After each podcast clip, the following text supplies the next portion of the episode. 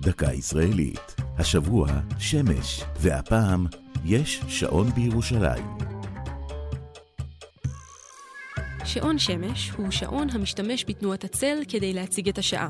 שעוני השמש הראשונים נוצרו ככל הנראה עוד במצרים העתיקה לפני יותר משלושת אלפים שנה. במהלך ההיסטוריה, השימוש בהם פחת מן הסתם, אך כיום אפשר עדיין למצוא שעוני שמש במקומות מפתיעים. ברחוב יפו בירושלים למשל, ניצב בניין יוצא דופן המשמש כבית כנסת. בתחילת המאה ה-20 הקים עסקן אמריקני את הבניין הגבוה ביותר בעת ההיא מחוץ לחומות העיר העתיקה. על חזית הבניין שבנה, הקרוי זוהורי חמה, הוצב שעון שמש גדול בקשת הפונה לכיוון דרום-המזרח. מסופר כי מי שהתקין את השעונים, רבי משה שפירא, למד את מלאכת ההתקנה אך ורק על סמך קריאה בכתבי הגאון מווילנה. שפירא היה חובב שעונים גדול, ועל חזית הבניין הותקנו גם שני שעונים רגילים, כדי לאפשר לתושבים לדעת את השעה גם בימות החורף המעוננים.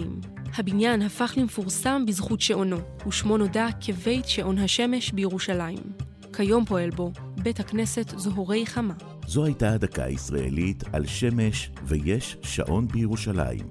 כתבה עלמה רותם, ייעוץ האדריכל דוד קרויאנקר, ייעוץ לשוני הדוקטור אבשלום קור.